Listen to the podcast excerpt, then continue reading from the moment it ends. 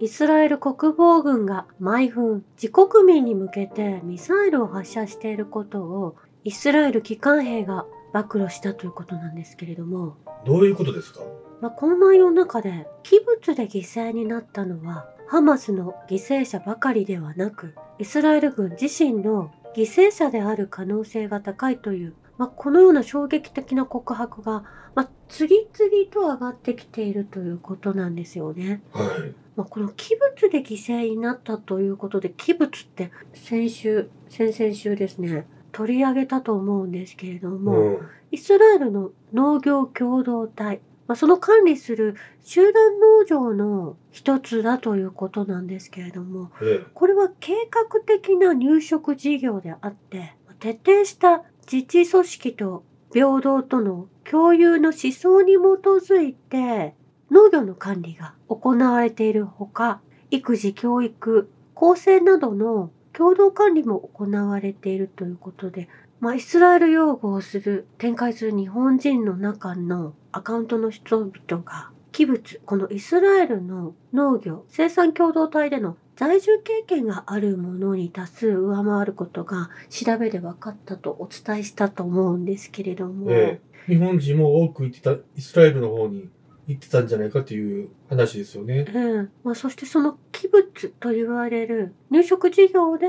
イスラエルにコミュニティを持つ方たちも、はい。まあ、イスラエル軍が攻撃してるわけですね。ええ、ということになってくるんですよね。まあ、そういった証言が増えてくる。そして10月7日の事件もイスラエル軍がヘリコプターの攻撃をイスラエル自国の人々に向けて発射していたということええも、もう次々上がってきているのでどうしてこのお話がもっと議題にもも上がってきて解決に向かわないのかというのがすごく不思議なんですよね。うん。まあそしてこの器物への日本人の派遣がカルト団体キリスト教の幕屋が長年にわたって行ってきた活動だということも、まあ、パーストゥデーのニュースの中で取り上げられているんですよね。うん。そして器物在住者の中には現地でシオニストと結婚定住する者もいてそういった幕屋がこの取引を行っているそして人生設計を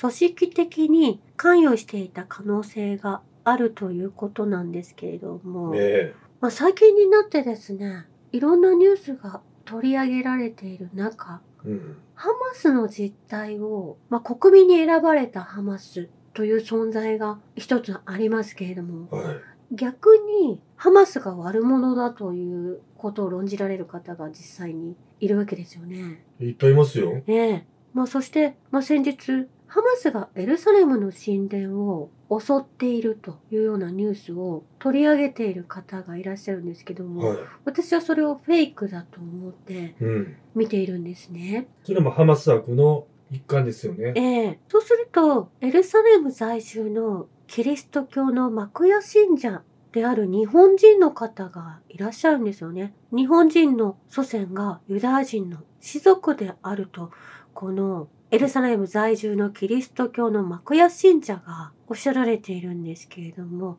やはりここではい。日ユ同祖論の支持者であるこのキリスト教の幕屋信者が日ユ同祖論の支持者であるということが、まあ、事実そういった方が今実在するわけなんですよね。日ユ同祖論っていうのは、日本っていうのが、実はイスラエルと同じ故郷を持つんだよっていう、そういう考えですよねう。んまあ、そのよく聞く日ユ同祖論っていうのが、この器物、日本人の多くもイスラエルのくらいで農業を手伝ったっていうことと、それを送り込むキリスト教系の幕屋っていう組織、そこが繋がってくるわけですね。まあ、そしてこの根結させていくということになっていくと思うんですよね。え定住して結婚されてまたその方々が日本に戻ってくるかもしれない。え。うん。まあ男性でしたら女性のお嫁さんを、イスラエル人の方を連れて帰ることもあるかもしれない。ということが、こう、あの、移民問題ではなく、自然にそのようなサイクルを作ってきたのが、その幕屋、キリスト教の幕屋というグループだと思うんですよね。えそしてその方が、この日中同祖論の支持者であるっていうことが分かってきて、この問題が、まあ、かなりあぶり出されてくるというか知らなかったことではありますけれどもどうして日本にイスラエル支持者の方がたくさんいらっしゃるかということも事実はい。掘り下げて見ていくことができたと思うんですよね。うん。まあ、そしてこのエルサレム在住のキリスト教の幕屋信者の方は2013年には古代日本にたどり着いたユダヤ人失われた十部族の足跡という本を翻訳しているということなんですけれども、はいまあ、実際この日ユ同祖論は学術的根拠のないオカルトの域を出ないものなんだそうなんですよね。うん。まあ、そういった説をあたかも史実のように吹聴する歴史改ざん姿勢がパレスチナ問題という現代史においても現れてきていると言えますとこれ記事の中で書かれているんですよね。はこのエルサレム在住の、まあ、日系のキリスト教の幕屋信者並びにネット上でイスラエル用語のデマを拡散する多数のアカウントにも共通して見られる特徴ですとこれまとめてあるんですい。ね。うん。まあですのでハ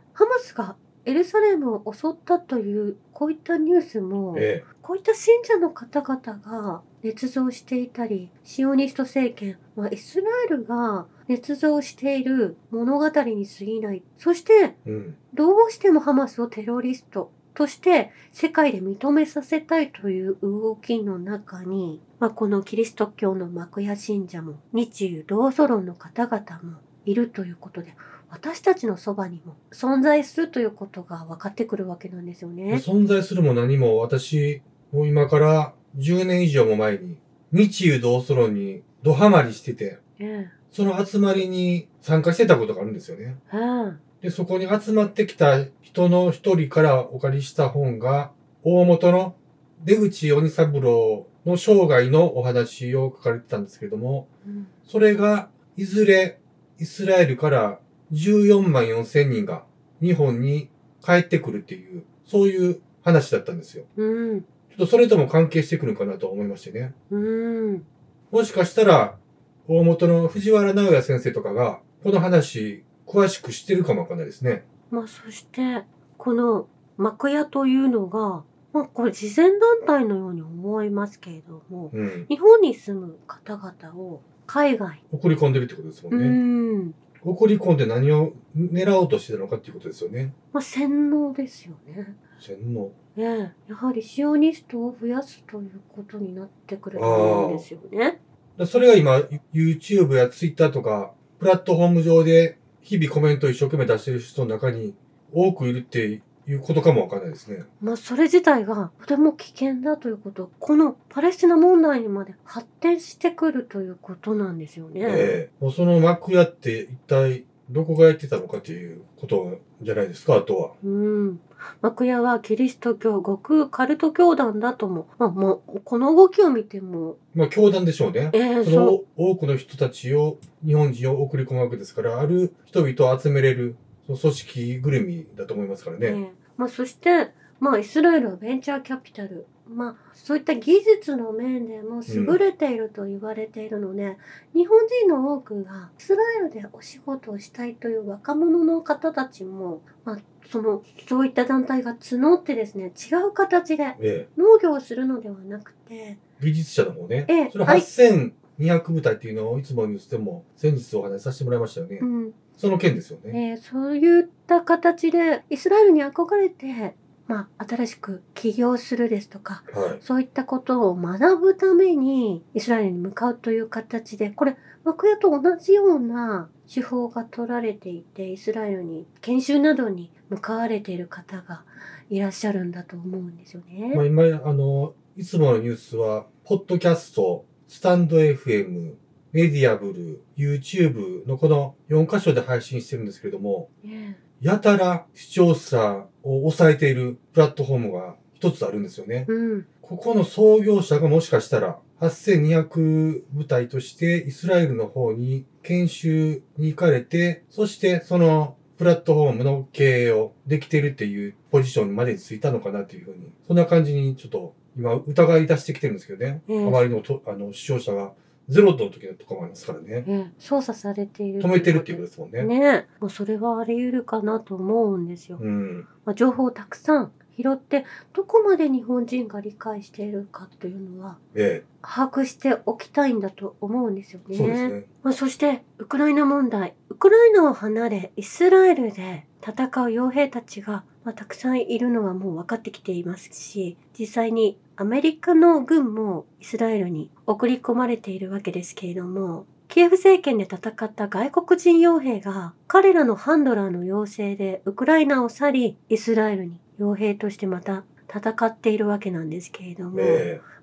今イスラエルに向かった兵士たちは幸運の兵士たちとも言われていてえ、うん。もうウクライナでは徴兵制やまあその兵士がいなくなってきているのと武器がなくなっている中で戦うということは非常に恐ろしい。そして戦う相手がロシア軍であるということ、えまあそれ以上の恐怖はないと思うんですよね。え、そうですね。そこからイスラエルに向かい、パレスチナの武器も持たない人たちをうん。残忍にも殺していくこと、全く兵士としての役割が変わるわけなんですよね。はい。まあ、ですので、ウクライナを離れた兵士にするとですね、もうパラダイスのような状況であると思ウクライナの地でロシア軍と戦うよりも、武器を持たないパレスチナ人で戦う方が、もう全然余裕しゃくしゃくだということで、イスラエル兵になることは、ラッキーだという兵士たちも思ってるわけですねう。。うん。まあ、ですが、実際に、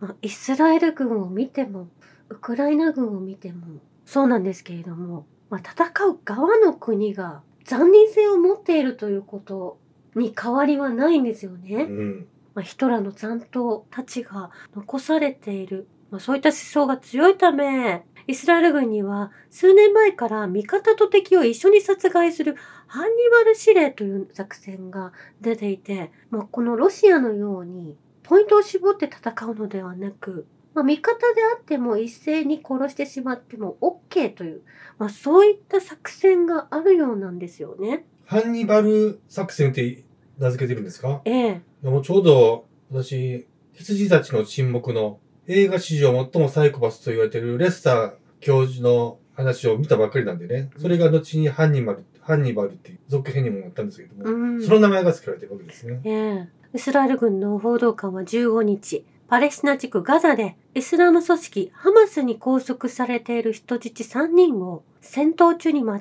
って殺害してしまったと自自国軍をうん。誤って殺してしまったと言われているんですよね。えテロリストと誤認され射殺されているわけなんですえ。。うん。ですので、まあ、自国民を殺しているというのはもう当初から変わりはないということなんです。まさにサイコパスですよね。うん。そしてシオニストのテロリストが難民学校を襲撃した後、数十人の女性と子供をまた処刑形式で殺害したとアルジャジーラが伝えているんですよね。うん。まあその動画ではもうモザイクがかかっていて子供が殺害されているのをおばあさんが戻ってきてもう悲鳴を上げている状況だったんですけれども、えまあその家の中にはもうイスラエル軍が陣取っていたと。もうこの、この処刑形式っていうのがちょっと言葉の中でもモザイクがかかっているようで、私には想像がつかないんですけれども、残忍な殺され方をしていたというのがこれ15日に起こっているわけなんですよね。これはあの、またちょっと、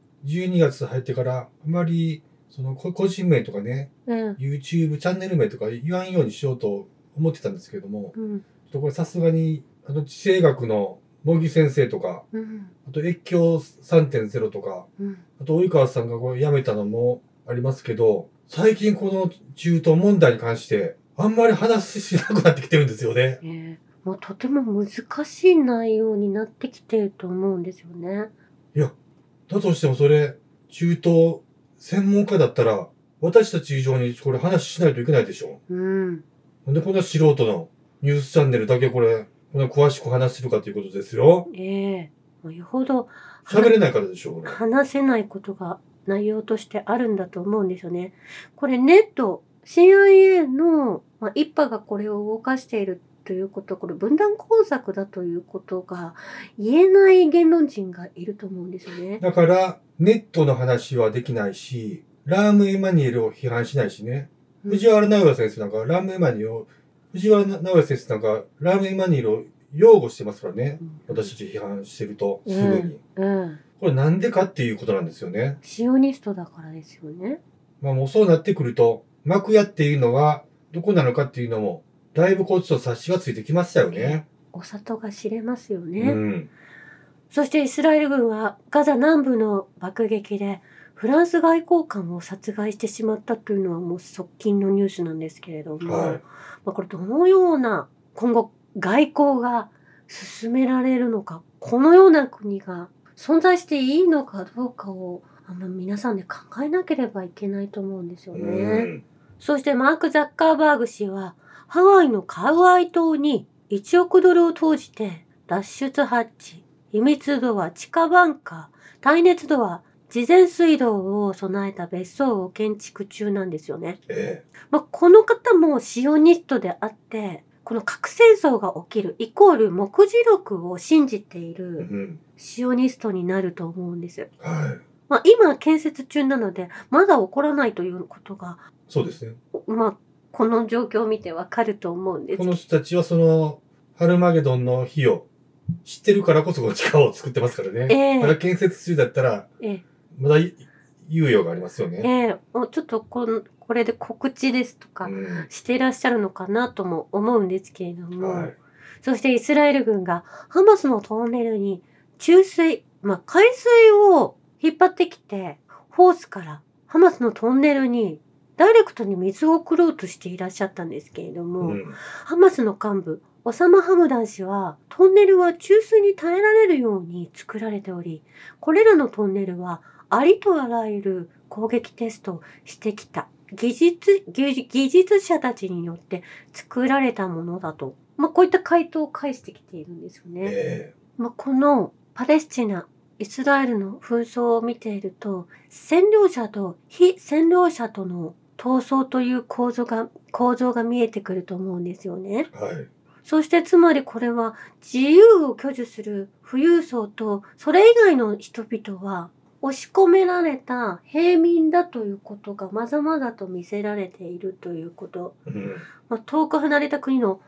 あの遠い出来事ではなくこれ日本でもそのようなことが今戦略として国家体制でグローバリストの思いのままに動かされているということが私はそのように感じてしまったんですよね。結局その上級国民とかいう言葉ありましたよね。うん、そういう感じで日本国内でも貧富の差、ま、貧しい私たちみたいな一般国民とそれを支配する側がくっきりと分かれて存在しているってことですよね。うん、それを見、それを見せられてるってことですよね、今。ええまあ、占領者イコールグローバリストの考えそのものそれをまあシオニストイスラエル政権が見せていると思うんですよね。うん。まあそして日本はやはりアメリカと共にネオコン国家になっていくのかなとも思うんですけれども、はいまあそれはアメリカがコントロールしているわけですよね。そうですね。まあ、ロシアとも仲良くしようとすると武器を売っていく作っていくそのネオコンに対する軍事評価を求めてきますよね。ええまあ、そして北朝鮮とも話し合いがなされようとしていた時にこれ同じことを安倍政権が破壊していたんですよね。あそうだったんですね。ええ安倍氏がこの拉致被害者の問題も解決できるところを北朝鮮制裁の強化を国連で呼びかけてしまっているんですよね。うん。まあ、そして河野外相もアメリカで世界に対して北朝鮮の断交を呼びかけているそういった日本があるわけなんです。仲良く国交を結んでいこうとししているところ、常に間を割割って断絶させようとする動きがあるわけですね。うん。そして拉致被害者は北朝鮮の人質ではなく北朝鮮は被害者を交渉の道具にも使っていないという事実があるんですよね。えむしろ被害者を道具にしているのは、ブルーのバッジをつけている日本の議員、日本の政府なんですよね。それを利用しているということになると思うんです。ですので、誰一人本当に拉致されたかどうかもわからない人たちが帰ってくることができないのもそのはずだと思いますし、え一時ジェンキンスさん夫妻ですとか、えはい。数名日本に戻ってこられた際に、なんか少し、その頃は、うん。そのタイミングで北朝鮮と友好を結べていたやもしれないものをまた閉ざしてしまうというような、なんか問題を解決しないままに利用されているということが日本の政府の中で起きているわけなんです。そしてトランプ政権とバイデン政権による対中ハイブリッド戦争を軸にした対中圧力と台湾や南シナ海での挑発がなければつまり両政権が対中協調政策を採採用していれば、まあ、中国とも仲良くなっていれば武器も買う必要もなかったと思いますし、うん。まあ習近平政権は3期目はなかったはずだと言われているんですよね。えまあ習近平氏が残ってやはりこの問題を解決しなければいけないような要素を、まあ、このトランプ政権とバイデン政権の中国の挑発により日本が代理戦争に駆り出されるという構図をええやはり止めなければいけない人が必要だったという意味だと思うんですよね。ん。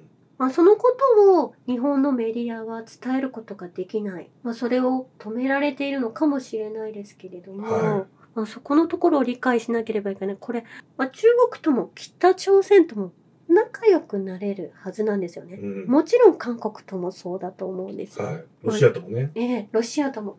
もう隣国同士で仲良くなれるのを一番恐れているのがアメリカ。ロシアとドイツが仲良くなることを恐れているのはアメリカ。うん。まあヨーロッパ、欧米諸国なわけなんですよね。はい。そら、北からロシア、中国、北朝鮮、韓国、日本が仲良くなったら、これもう西洋文明から東洋文明が一気に花開きますからね。ええそしてロシアとイスラム国、中東が仲良くなることも、うん。今阻止をしたいという意味で、イスラム教徒が、まあ、テロリストだ、ハマスがテロリストだ。という方向に進め、分断を、またこれキャンペーンを敷いているなと思うので、ウえ。クライナ紛争や、まあ、最近の世界の情勢を見てくると、まあ、これらが、まあ、ソロス財団が動かしている CIA やネットがこの情報商材を動かして世界を狂わせているということに、えうん。まあ、すぐにたどり着くわけなんですよね。ねえ。まあ、ですがそれをおっしゃられない方々はやはり工作員の中の一員だということが言えると思うんです。これ、いつものニュースね、私たち中では、だいぶ確信に迫ってきてると思うんですよね。うんだから、プラットフォームの中でも伸びていってる方と、視聴回数を抑えられてる方と、あることも浮かび上がってきてるわけなんですよね。ええこれは一体どういうことなのかっていうことなんですよね。ええそしてイスラエルは何十年も前に自分たちが嫌いなパレスチナのファタハ、まあ、ハマスと今は対抗していると言われているファタハうん。愛国者の団体がいたんですけれども、ええまあ、ファタハと対立させるためにハマスの創設に資金援助をしこれイスラエルがですねそしてソロスも資金援助をしていたということなんですけれども、はまあ、その後都合が悪くなりハマスを破壊し始め今テロリストとして歌っているわけなんですよい。ね。うん。まあ実際にハマスの創設者はもう何人もがもう暗殺されていないわけなんですけれども、はい。まあどうしてイスラエルがハマスの創設に資金を援助していたのが都合が悪くなったかというとうん。やはりハマスが国民のために動き始め周辺国のパレスチナの現状を事実を理解してくれる国々がこのハマスを応援するという姿勢で今イエメンも動いていますし、はい。イランも動いていてロシアも支援していると思うんですよね。うん。まあその時にハマスがいらなくなってしまったソロス財団やイスラエル政府がいたわけですよ。なるほど。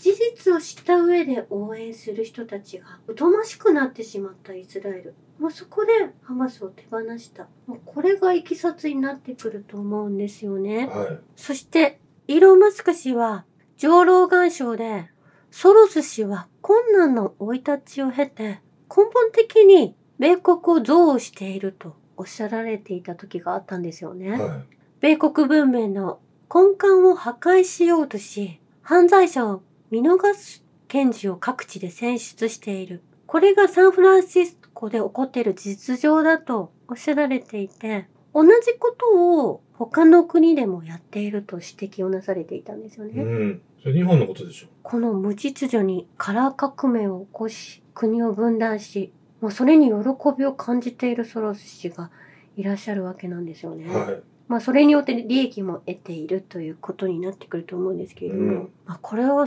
楽しんでいるという人と、まあ、イスラエルという国も同じような思想で汚染されていると思うんですよね。はい。